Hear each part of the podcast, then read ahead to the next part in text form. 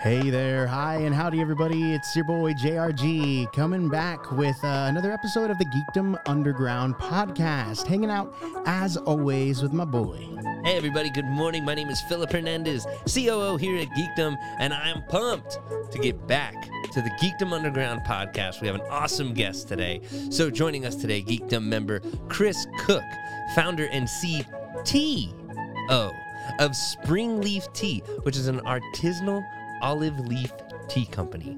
Um, and I want to make sure that I emphasize that. Uh, Chris, he he corrected me when I said CTO because it's not your traditional CTO; it's the C T T E A. Yes, sir. Awesome, It's Chris. special leaf. Special leaf. Special leaf. There, Special leaf. right? Special leaf. Yes. Special. There it Dude, nail- is. I knew we would nail it. You know what I mean? It's just we're a little rusty coming back, but Chris, thank you so much for being here. Thank you for having me. Yeah, Appreciate y'all. Absolutely. This is great. Yeah. So I'm just gonna real quick, just some Yeah. context. Had a cool conversation with you and was like, "Hey, this guy's super passionate about what he's doing. We need to get him on the podcast." oh, so that's here we awesome. That's awesome. Yes, sir. glad glad that that happened. So, um, as you all know, Geekdom Underground podcast, we like to keep this real conversational, real chill. Um, so, Chris, we want to learn a little bit more about you. So, if you would, please, sir, tell us a little bit about where you're from. Okay, so strap in. So this is uh, this is 45 years in the making. I'm a uh, a very proud um, military dependent. So I grew up in uh, a lot of different countries and cultures, and you know those kinds of things. Uh, it's I grew up in an Air Force family. So Oh, right I on. was, I was made in Taiwan. Wow. Then we moved to Japan, um, Austin, San Antonio a couple times, Panama during the invasion of Noriega in uh, the 80s um, up until 1990. Uh, Colorado, um, you know, while we were in Panama, we traveled a lot throughout Central America because it was pretty cheap to just hop on a cargo plane and, and go on vacation wherever we wanted to. So we went to Guatemala and Ecuador and wow. Costa Rica. Um, Like as a kid? Or just yeah, your- I was I was like 12, 13 years old. Wow. You know, so going to the beach every weekend, learning to surf, and Nice. you know, picking coconuts and messing around with iguanas and finding boa constrictors across the street from your house because you play war in the jungle with your friends. you know. Yeah. it was not bad. you Yeah. know, it was not bad at all. Um, but yeah, you know, we, we lived in Alabama a couple times. Mhm. You know, but you know, we never stayed anywhere longer than like three years growing up. You know, Yeah. so talking to John earlier, you know, I was always the quiet kid hmm you know, in school and, and stuff like that because I was always new. You know? Yeah. So I stuck to the back of the room and did my work and I had good grades because I didn't get in trouble and even when I did, you you never know that it was me because you never knew me to be there in the first place. Yeah. You know, so yeah. Senior year I probably skipped half of it, you know, because I was ready to I was ready to graduate when I was a junior Yeah. and I just stayed on just to take those core class, those uh, accelerated classes, so I Yeah. had credits for college. You know, but yeah, I enjoyed. You don't really enjoy it that much when you're when you're a kid because you don't know any better. hmm You just like, oh, okay, we're gonna move to, oh, we got we're gonna move to Hawaii. Yeah, we're gonna move to Hawaii. You know, and then the orders fall through like a month before, and you and you go to Alabama. Like shit. Yeah. like, what kind of what the, the the military's pulling on my heartstrings over here yeah. you know but when you get older you you realize what you had and, and what you've seen hmm uh, with cultures and stuff like that and then you meet people that have stayed in one place their entire life Yeah. you know and not that there's anything wrong with that it's just i value how i grew up more so now than i ever did before in the past For sure. Yeah. yeah. But San Antonio is home. It'll always be home.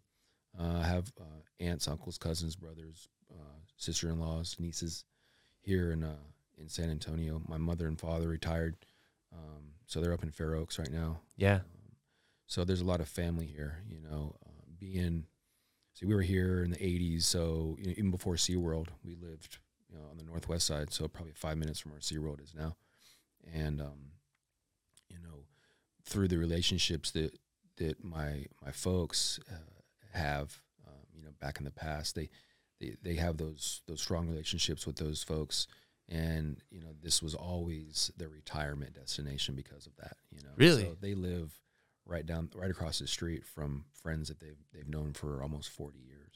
Wow. That's so interesting that like um, they have that kind of experience. You had that kind of experience living in all these different places. then you come back. I wonder what it was that that brought him back here. I mean, look at all the great things that San Antonio has to offer. Yeah. You know, um, it, they're just endless. You know, you can. It's just so much to do. Yeah. You know, um, it's not very far from the beach. You know, you've got Fiesta, you got the Riverwalk, you've got j- different kinds of trails that you can you know take advantage of. The Alamo's here. Um, now, you see what's going on with the culinary scene and Mhm. the tech scene, and you know, there's a lot more, a lot more reason to move to, to San Antonio nowadays. Yeah. Um, but back in the day, was you know, standard of living has always been great. You know, the weather's always been great. You know, um, so yeah, just a lot of reasons to move here back in the day, but you know, even more so now nowadays. Right on. So, um, when did you plant roots in San Antonio again? So I, I made the choice to move back here on my own accord this time. You know, in the past it was because I had to. Yeah. Um, but this is probably 17, 18 years ago. Oh, right on. which seems like yesterday. Like Yeah. I remember, you know, cruising into town, you know, like it was yesterday for the first time in a long time, and um, I wanted to work at the best restaurant with the best chef with the best food. So I started working at La Mansión del Rio Oh, before the Omni came Wow. and, and took over. Mhm. Um, so you know, friends like Scott, Chef Scott Cohen, and Isaac Cantu, and Stephen Paprocki, and um, you know, those folks are, are, are my my kindred souls, so to speak. I've known them forever, and we think the same. We were brought up in the same culture uh, as far as food and, and how a team should be built, Mhm. how it should be sustainable and sustain itself.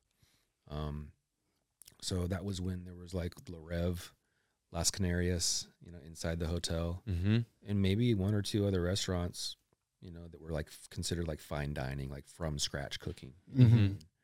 Um, but now you can find anything Yeah. that you're looking for, right? And Yeah. it's cool because you can find anything you're looking for, and it's not just there for a year. It's not just there for two years. It's like sustainable, like Mhm. you know, three, four. You know, longevity in restaurants is what really makes a, good restaurant. You know, Yeah. you you can make it more than two years in a, in a restaurant. You know, you're you're doing something right. When did you uh, start your journey in the restaurant scene?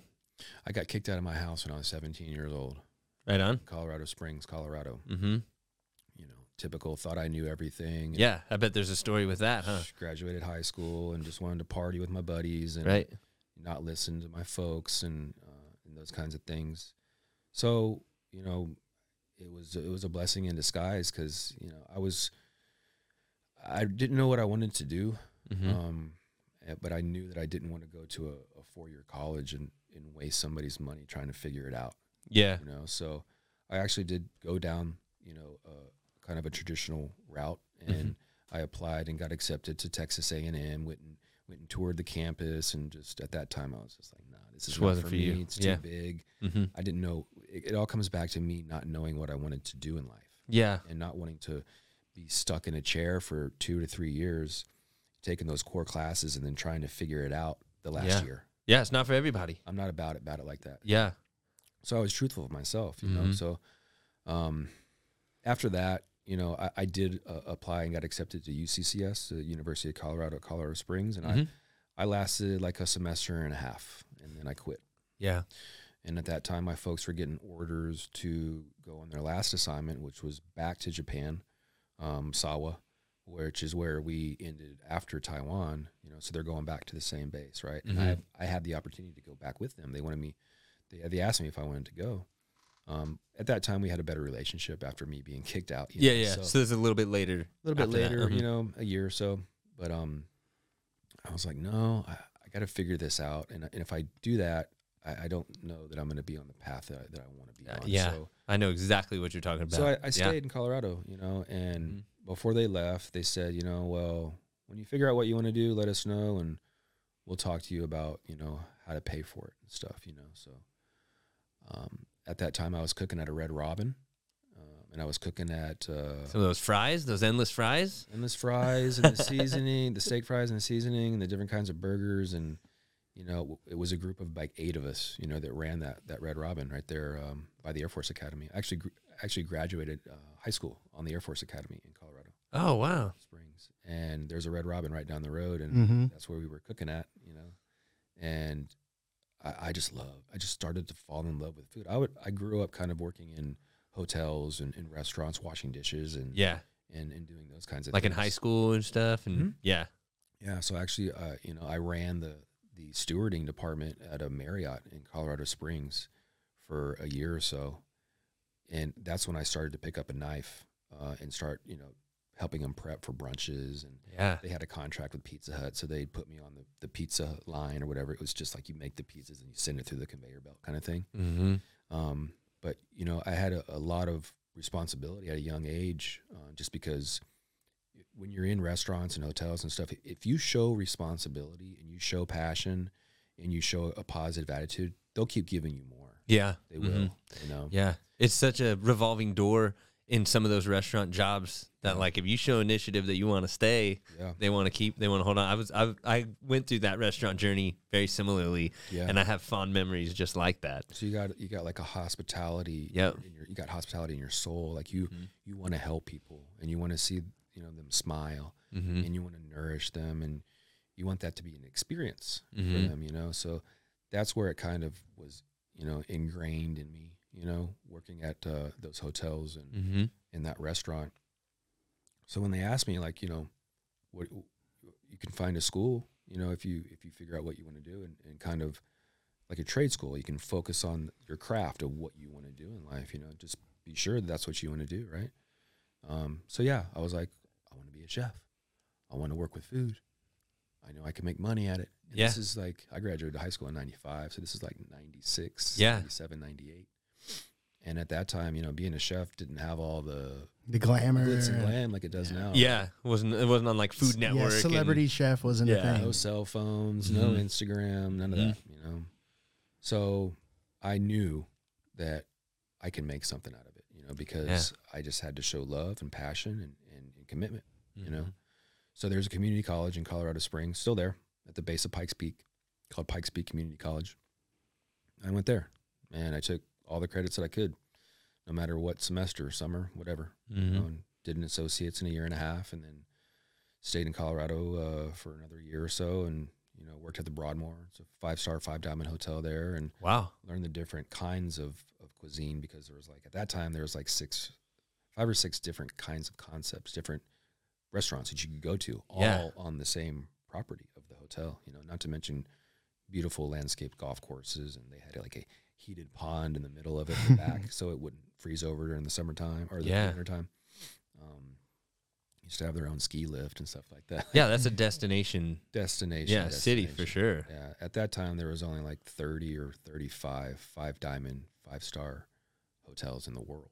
You know, Oh wow. that was one of them. Now That's crazy. now there's a lot more. What a, what a shift from like Red Robin, you know, it's almost like just kicking it with your friends Yeah, to like that kind of a Your eyes of an get big real quick. Yeah, and and and then you were by that time you're a trained chef. You're like you went through schooling and Yeah, kind of knew what you were doing a little bit more. I really found that I learned more by working at Red Robin and working at those mm. hotels. You know, hands on, Yep. kinds of things, than I I did going to that school Yeah. because they they teach you the basics, right? They Mhm. teach you how to saute, how to braise, how to Like the theory. brine, all that stuff. You know, different kinds of food, proteins, vegetables, whatnot.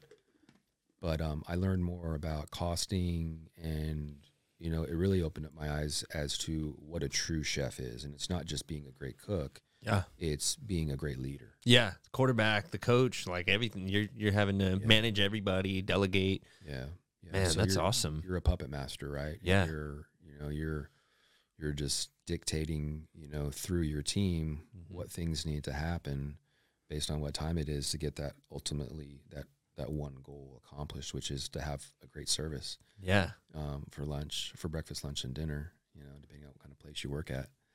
Um, so yeah, it's.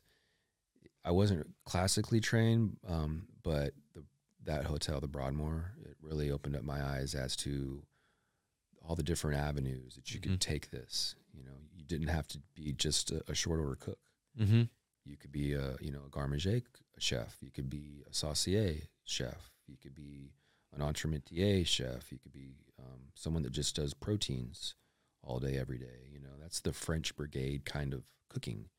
You know, um, so being there for a couple of years, I made my rounds. You know, into the different departments and worked with the different uh, teams working at the the you know prospective restaurants that were on property. So wasn't classically trained, you know, by any means going there or working there, but at the about at the end of my tenure there, I I knew kind of that I was going to be a chef and that I was going to do this for the rest of my life. I was going to own my own restaurant one day or I would be in food and beverage Yeah. in one way shape or form. Sure. Yep. Did you end up owning a restaurant? Opening a restaurant? Opening many. Really? Own- owning no.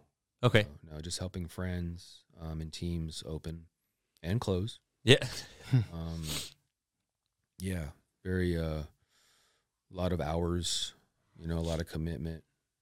It uh, you know, it definitely you know, gives you more of a well-rounded you know experience uh, as a chef if you're able to open up a restaurant. And you know not to say closing a restaurant is bad but you definitely you learn something for sure. I think in life it's not it's not something like um you know that you lose something or that you um, miss the ball on something. It's it's th- those are always opportunities to learn and how not to repeat Yeah. For sure. um, so you know, you can teach people, you know, how to how to do certain things so they don't follow the same path that you did. Um, but yeah, I, I just think, especially doing what I'm doing now, you know, you hear a lot more no than you do yes. Yeah. But growing up in kitchens, um, doing what I'm doing now, it, it definitely it helps because you're you're so used to the demand of everything and how fast paced it is and needing what you need right then and there. Mhm. Um, you know, if you're sitting in the front of the house having a meal and five minutes goes by, well, you know, in the kitchen it's like one minute, it's like Yeah. two minutes. You know, Mhm. it's just so fast paced back there that it goes, it, it seems to go by very quickly. you Yeah. know? So doing what I'm doing now with with my tea business, uh, it's it's never no.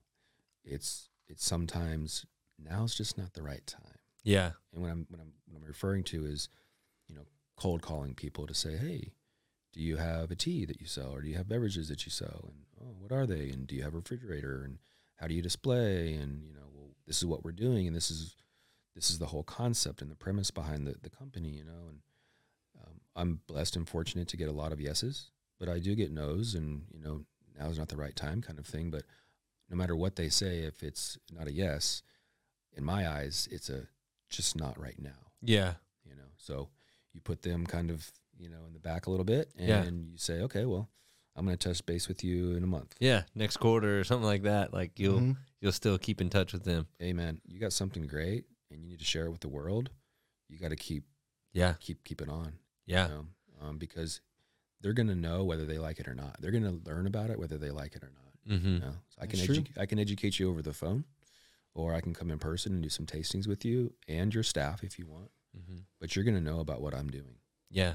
yeah Well, let's so let's talk about that. So we talked about your journey um, growing up all over the world and um, being exposed to all different cultures, and you had a lot of like uh, being the new guy and having to. I'm I'm sure that that came with a lot of uh, learning how to adapt and you know adapt to the new normal or these new Yeah. friends and all that kind of stuff. Um, so let's talk about um, where Special Leaf came from. How did how did that idea come about and So I what was was that like? I was the chef at the Emily Morgan for almost three years, and um, while I was there, I was getting a lot of inquiries from people on, uh, you know, how I could help their businesses with staffing or menu development or costings or whatever it might be, everything that you know relates to a restaurant. So I started working with you know some other other folks and, and helping their concepts and one of the ones that needed some help was uh, an olive orchard uh, called Sandy Oaks in Elmendorf, Texas, probably 25 miles from us towards Corpus Christi. You you never know. You can see the trees from the from the highway, Mm-hmm. but you would never know that it's there. You know, if you're, you know, even from that area. You know, Really? it's just so like over here, you know, a roundabout kind of thing, and then the rest of the town is like over there Yeah. you know so there's this big property with all these olive trees growing um, just out of the blue just in the middle of this you know kind of small town Yeah. you know And it's a working olive farm or it was at that time it's Uh-huh. no longer the owner has passed unfortunately Um, but she was a visionary ahead of her time. Um, you know, knowing that there's a need for for great extra virgin olive oil, and hey, why not do it in Texas? Mm-hmm. Um, you know, you just you have to figure things out. You know, there's you can find anything in Texas as long you just got to look for it. Yeah. I'm serious. Like if you think that you know certain things don't grow here, you're wrong. Yeah. Look into it. I shit you not. Yeah, especially being in San Antonio, you drive an hour in any direction, and it's totally different soil, different climate, all that stuff. Yeah. Yeah, that's that's absolutely true. So this was this was about eight years ago, right? And I was helping her with her infrastructure, you know. So it Mhm. was like POS system and inventory and staffing, and I was doing dinners out there on a monthly basis where you could we could showcase olive oil and olives from a particular region, uh, and then I would cook those kinds of cuisines and pair them with wines that would come from that region as well. We used to call them passport series dinners. Hmm. So we did that. Um, you know, of, of course, I'd help with the harvest every year, help with pruning, you know, because that's important too to make sure that you get the optimal olives at the time of harvest. Um, grew vegetables out there, develop products, all those kinds of things. And there's a little cafe there, you know, so we do uh, lunch and brunch every week. And they were make, they were already making this tea out there. You know, there there was a lady named Maria that she would pick the leaves, she would help with the harvest, she would clean her house if she needed to, she would help with that. I mean, she was just like a jack of all trades, right? But she was making this tea and she'd make it like a, you know, twice a week and we'd serve it in like a 12 ounce glass in the cafe for like two bucks. And I'd never seen it before, but I started making it, you know, because she was doing other things and whatever. I wanted to learn. I wanted to Mhm. see. You see something new in the kitchen, you're like, what the hell is that? You know Yeah. I mean, hey, I want to know, you Mhm. know? So that was my, you know, first exposure to olive leaf tea. you Yeah. know, eight years ago. And after tasting it and seeing how it's made, and then I thought to myself, well, this can't be the only place that makes this stuff. You know what I mean? Like there Yeah. has to be a, you know, a history of some sort, you know, that surrounds it. Come to find out, yeah, there's like a 4,000 year old history you know, Really? that dates back to like uh, depending on what you read it it'll say you know ancient greece it'll say ancient egypt you know but heavily predominantly you know a major area of the world where they grow olives. So they were making these teas or, or dt uh, in a hot form to treat uh, different kinds of ailments that you would have. Um, it was even used like uh, you know in the jungles not to mention panama but uh, malaria was very common when they were building the Panama Canal uh, with Theodore Roosevelt and, and his and his guys, and they would use tea to, to treat malaria. Well, before that, in ancient Greece and Egypt, they would use it to to treat like nausea and indigestion, stomach pain, uh, those kinds of things Wow. but um, you know, eight years ago, I I saw how how big this could be and Mhm. how how needed it is. You know, because you know, cooking, I I never wanted to um, add things to a dish or a center of the plate kind of protein, whatever. I didn't want to add ingredients that didn't need to be there Mm-hmm. right? I wanted I wanted the food to speak for itself. So, you know, when I'm making these, it's all natural stuff. You know, it's all, you know, uh, non-adulterated. There's there's no chemicals, um, no unnatural, you know, agents uh, to these teas, and you know, I just knew that I would be doing this one day. You know, Yeah. At that time, I wasn't ready. You know. Yeah, yeah. At that time, I had a, a four-year-old. You know, I'd been married for four years. Um, you know, you got bills to pay, and you got a you know slightly you know young child, and you don't want to necessarily take a huge risk to where you know you're messing with that too much. So I put it on the back burner. But um, over the past three and a quarter years, this is all I've been doing really. And I'll, I'll pick up odd things here and there. Mm-hmm. Uh, we have a nonprofit here in San Antonio called the Chef Cooperatives. We give back to um, food and beverage folks, farmers, and artisans through pop up events and stuff like that, which keeps me semi busy. And then through the cooperative, there's always somebody that needs help with something. You know? Yeah. So I'm still doing some consulting and those kinds of things on top of maintaining the business, you know, with production and social media and the website and you know, talking to you fine folks. Yeah. you know, today. Um, but yeah, for three years, this has been, you know, the main focus. Wow. So can I see it? So I just brought one today. This is called Heavenly Hibiscus. Heavenly hibiscus. It's our first no sugar added uh, hibiscus, mint, and dried blueberry.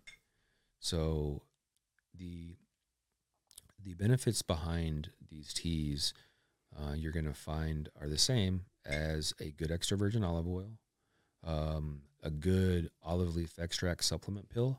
It's in it's in a pill. It's encapsulated um, ground up olive leaf. That's all it is. And then um, a good Mediterranean diet, which is probably something that everybody can gravitate towards and, and knows about and has heard about. You know, as far Yeah. as you know, clean eating and living. Mhm. You know, it's like you know, clean seasonal vegetables and you know, clean proteins, especially seafood. You know, Yeah. because you talk about Mediterranean. You know, that's what's predominantly there in, in most of those regions is you know seafood and Mhm. the abundance of it. So those kinds of things help with um, all the ailments that you're going to find associated with with the, the teas. You know, Yeah. so you know a lot of antioxidants. Um, you know, the leaves are antiviral, so they're going to help you know build your immune system and keep it stable, Mhm. which is super important right now. Yeah. You know, um, inflammation, type two diabetes, cholesterol, weight management, cognitive function, um, high blood pressure, hypertension, uh, those kinds of things. The um, there's compounds in the leaves that actually react with your your stomach uh, acids, which in turn um, it boosts your metabolism. So they say that it's got naturally energizing capabilities as well. So you, start going down a rabbit hole Yeah. this and you just like your eyes open up and you're like you just ask yourself like why why hasn't anybody done this before you know this is this is too good to not share with the world Yeah. you know so that's what that's what i'm here for That's awesome. Yeah, it really is a special leaf. Yep. It's got Man, all words those- out of my mouth. I was Yeah. just about to say. I, that. I mean, yeah, because I'm just thinking about it. I'm like, wow, what a special thing to to be able to have all those benefits. You had mentioned that, um, you know, this was you had a revelation when you first saw this happening, and you started making this to your own, but um, but you pumped the brakes on it because you had the kiddo at the time, and it just wasn't the right time. You Yeah. put it on the back burner. That's a um, I can imagine that that's a hard decision because you feel so passionate about it, you have the vision, but you know where your priorities lie. Um, so I understand why you would make that decision then. At what point did you decide that like this is my time? This is the time to do it. you just gotta dive in brother That's it. you gotta dive in i'm not i'm not trying to sit here and tell y'all that it's all it's all gravy right now Yeah. as far as you know money rolling in and stuff like that it's not Mhm. It's not.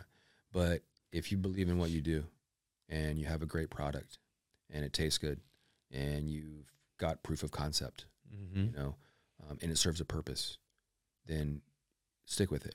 Yeah. It, will all work out. You know, I've got a lot of advice from not only people in the beverage industry, um, but friends that have their own businesses. And they say, Chris, if you don't have three to five years to struggle, to claw, to fight, to give it all, then don't do it.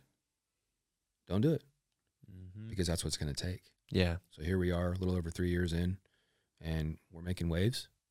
Um, we're uh, we're we're I, I, all, I, all I try to do every day is try to make today better than yesterday. Yeah. There it is. That's That's all all you I can do. That's all I can do.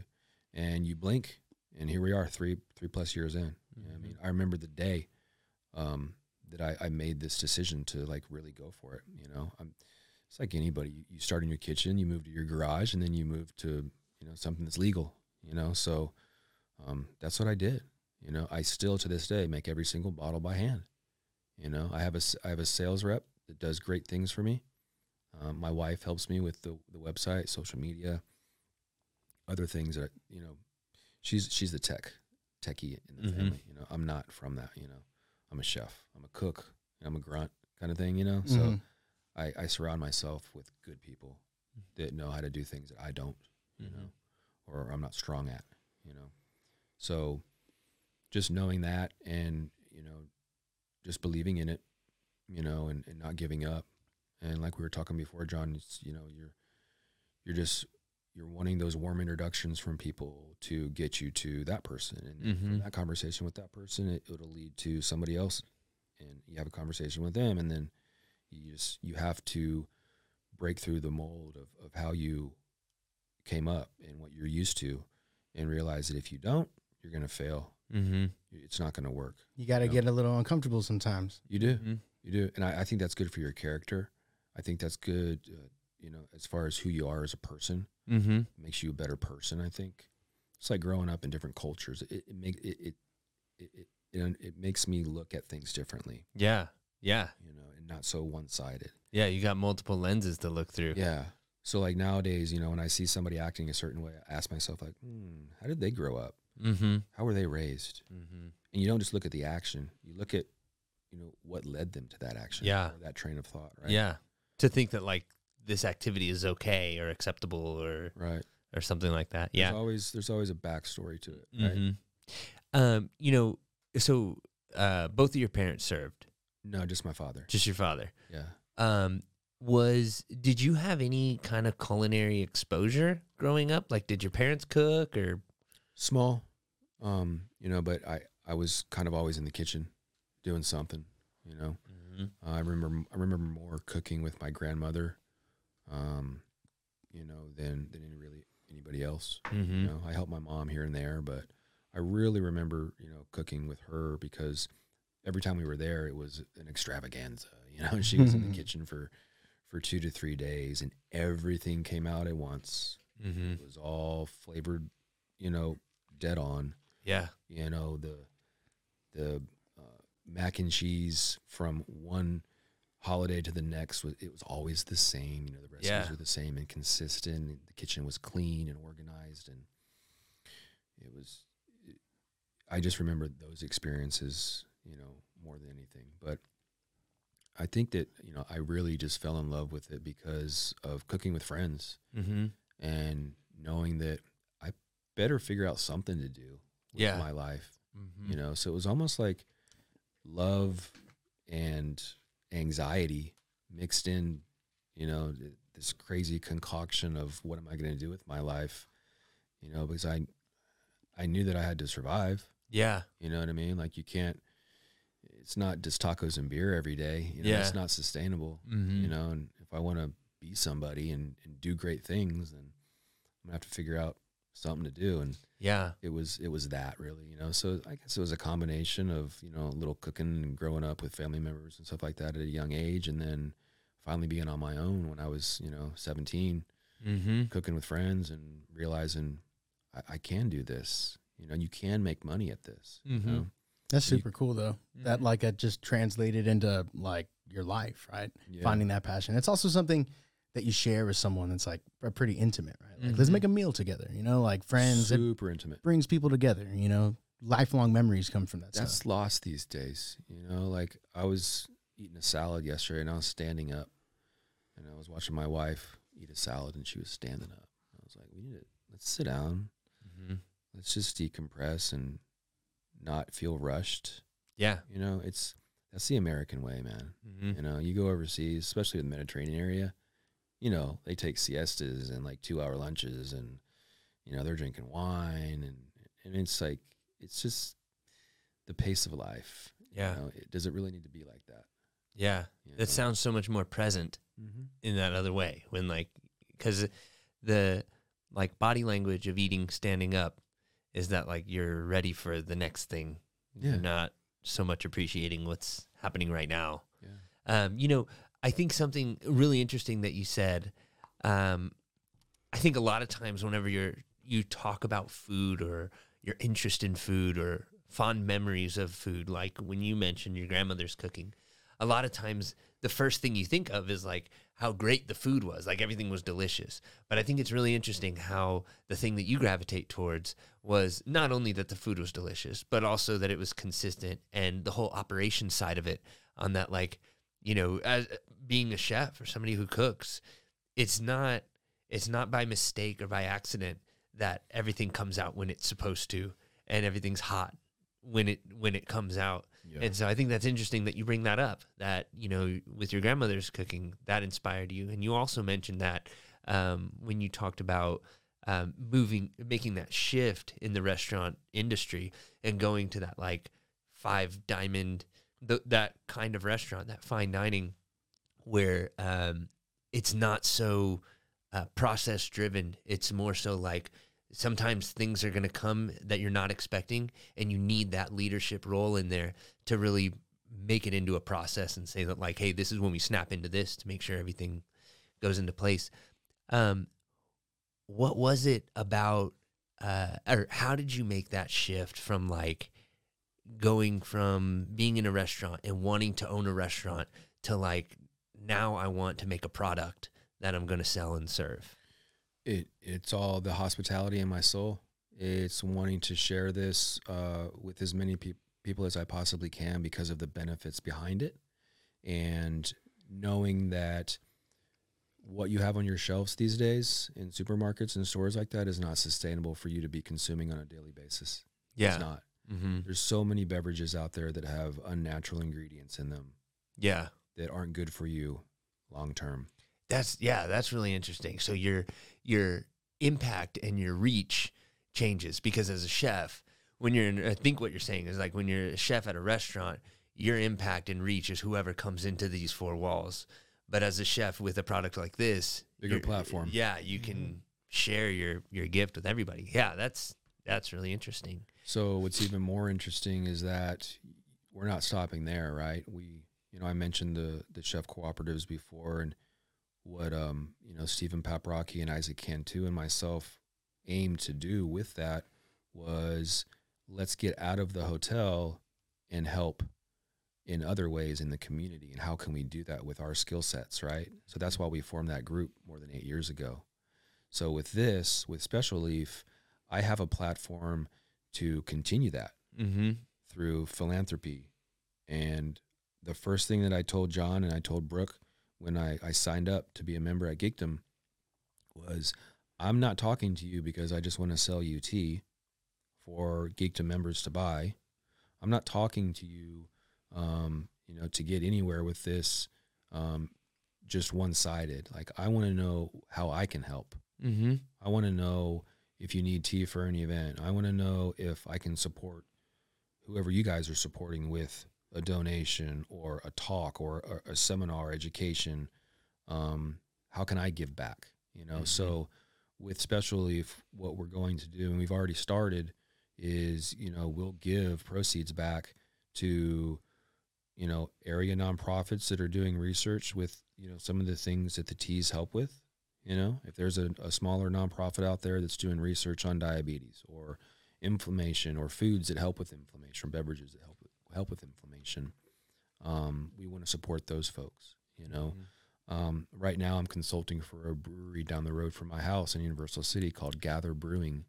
It's right there across from Randolph. If you haven't been, you need to go check it out. Um, so what we've done, even only being open for a couple of months, we've created a beer uh, an IPA, an Indian Pale Ale, with one of my teas. So a combination of tea and beer, and we sold, and half the proceeds that we make from it, we're gonna go cut a check and go knock on a door in the neighborhood and, and present it to them. Wow. That's cool. Yeah, that's awesome. Anytime beer can do good for the community, I'm there. The the beer was called Community. hey, I love You you love that uh The that, That wasn't mine. I can't. the I can't. puns. Yeah, I can't. I can't take that one. That wasn't mine. but still, you Yeah. love I and I love it too. You got to celebrate those puns. Yeah, that's a good that's one. Mike and Rachel. They did, they did that one. that's But, um, awesome. It's stuff like that. It's not Yeah. just settling on having a product and trying to make money off of it. It's Yeah. like how how can I create a brand Mm-hmm. and a story? You know, I just I was talking to a guy that um, he deals with uh, microscripts. That's all he does is he talks about microscripts. He's a New York Times bestseller. that Bill Schley. Bill Schley. I know Mhm. Bill. You know Bill? I know Bill real well. Yeah, we've met. Yeah. I never thought about that. Yeah. how Yeah. important it is to have. Mm-hmm. people don't remember what they hear; they remember what what they can repeat. Yep. Mhm. You know, If the glove don't fit, they must, Must have have quit. quit. Yeah, like Yeah. yeah. what happens in Vegas stays in Vegas. Yep. You know, it's those those three words to a sentence kinds Mhm. of scripts that signify who you are as a brand to resonate with the consumer. Mm-hmm. And I, it just, you know, my eyes got open even larger from just having a 30, 45 minute conversation with this guy. You know, he got turned on. I got turned on to him by Graham. Mm-hmm. And I, I, I want to explore that option, you know, because this isn't just a tea. It's a brand. Mm-hmm. It's a lifestyle. It's, you know, philanthropy. It's, you know, kind of like the TOMS shoes of, of tea. You know, we're Mhm. going to give back, you know, in, in some way, shape, or form. Um, What do they call it? It's like conscious capitalism. Something like there's a book about it. Mm-hmm. Yeah. yeah. Um, and I know it's very popular, you know, with Yeah. companies and things like that. You know, they, they think that they have to do it, you know, but I, I think you do. I I think you must, Yeah. you know, Especially when you have a product that actually can. helps people. Yeah. Exactly. Mm-hmm. You got to like carry it on even further than just, you know, liquid to lips. It's got to be more than that. Yeah. you know? Mhm. So that's what that's what we're aiming to do, and we're we're, we're getting there. Yeah. You know, every day. So you've um, we've we've talked a lot about what got you here, and um, and we all know that the entrepreneurial journey is not all sunshine and rainbows, and it's not. Really, who told you that? and it's not all a linear path that's like and it's also um hardly ever what you thought it was going to be sure. um so are there any challenges that come to mind that like um that were really difficult that um you were able to get through that you can talk about the recipe development. You know, you, you can't trademark a recipe. You know, when it comes to beverages and stuff like that, there's certain things that you can um, that can become proprietary. You know, so we're going to explore that. You know, in, in a little bit here, but uh, the development of these flavors has been um, a challenge mm-hmm. uh, because there's a natural astringency that the leaf has when you steep it by itself with with good water. Anybody talks to you about tea, it's all about steep time and, and water. really So yeah, we're reverse osmosis. We're RO water. You know, our steep time is down to a science.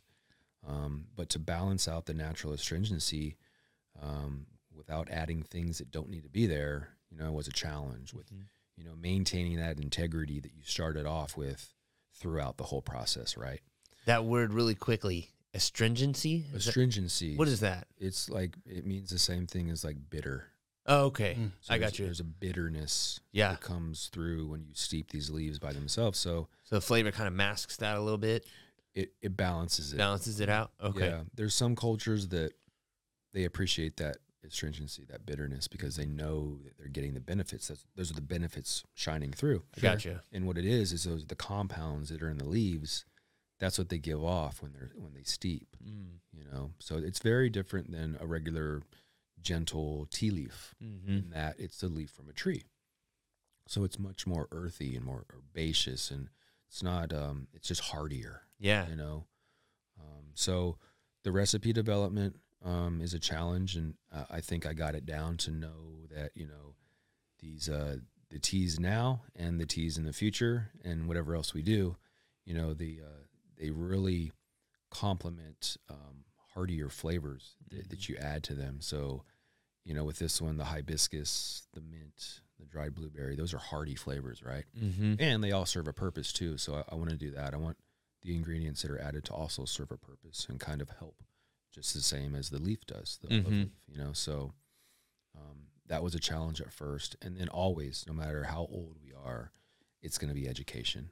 yeah It's going to be you know, yeah teach- teaching people the way of of what this is, how it came about, and and all that stuff. You know what I mean? yeah and you know just like going to a restaurant you, you're a server you know you're going to know what tables to spend more time at and which ones to not mm-hmm. you know so as long as we can walk that line of of educating the right way Mhm. and engaging the right way to whereas maybe you didn't want to know about this two minutes ago but because how we're approaching you and how we deliver our message and maybe it's because of our microscript Hey. you might change your mind Yeah. Yeah, I'm I'm intrigued. I mean, I I personally I don't like olives. I I that's not something that I I've tried them. I love food and love restaurants This and is totally different though because and- it's not the olive, it's the leaf. It's- see that's the It's thing that- crazy, and that's I'm gonna sit here. I'll, yeah. I was gonna say when Brooke told me like, "Hey, it's ol- olive leaf Mhm. tea." I was like, I don't know. I despise olives. Yeah. It's like I one of the one, one things that I hate the most. Mhm. But then she was like, "No, sir, it's really good. Try it." And so she poured me some, and it's like, "Wow, this is really good." Yeah. And the also just the way you, I'm sure you were talking to her about it. Like Brooke's all about like just passion, right? Yeah. Like you're passionately talking. She was like, "I think this is really cool," Mm-hmm. which also piqued my interest. I was like, "Okay." And so tasting it, and oh, this is actually really delicious. This guy's super passionate, has a cool mission, and this is obviously really good for you. I was all about it. Yeah, I think it helps to have that credibility of like 3,500 years of of people been doing this. You just ha- just not around you, or you just Yeah. don't know it. You know what I mean? Like, We have strong roots. You know, Mhm. there's there's a there's strong roots there already. There's a good foundation already, and we just have to water it the right way. for yeah, it to grow the right way. yeah. That's all. You know, uh, something really cool about. I've really enjoyed this conversation with you. Me too. um, something really cool is that like I, I- when you were talking about your, uh, like you being kicked out of the house and um, going into the restaurant industry, you know, I was in the restaurant industry as well, and I found that like when I was in that industry, it was I've been in front of house and back of house, and especially in the back of house, it's just a for me anyway. It was a group of misfits, a group of you know, all different backgrounds. And I did find that um, I wasn't the only one that entered a restaurant or the restaurant industry on probably not my best day or probably not, I didn't have everything figured out. Mm-hmm. But the restaurant industry, the service industry was there to catch me and kind of light that fire under me to, to show that, like, it, you may not be in your best moment right now, but that shift to going into the restaurant industry, that was my decision. That was something that I was able to own. And so I feel like we have a similarity there in that, like, with you, up until that moment of you getting kicked out and you having to make a decision on what I'm going to have to do, up until there, everything was decided for you. Like, from where you're going to go to school and who's going to be your friends and what foods you're going to eat, the culture you're going to live in. Um, and so that's super cool that like you found that out um, and then you were able to really hone in on like i want to be a chef and then not only do i want to be a chef but now i have discovered this greatness and i want to get that out Yep. you know to the public so really awesome story i appreciate you sharing um, i do want to ask so I, just as we wrap up a question that i ask everybody that comes on here is if you can think back to a time in your life that um, everything wasn't going great. And maybe this is when you're 17 years old and trying to apply to different restaurants, hoping that you get in. Or maybe this is when, you know, you have that moment where you're looking at your four year old and your life situation and you're just like, I have this great idea, but I can't do it right now. If you think about those times, what advice would you give other Chris Cooks in that in that time? Or what advice do you wish you would have gotten? Don't give up. Surround yourself with smart people.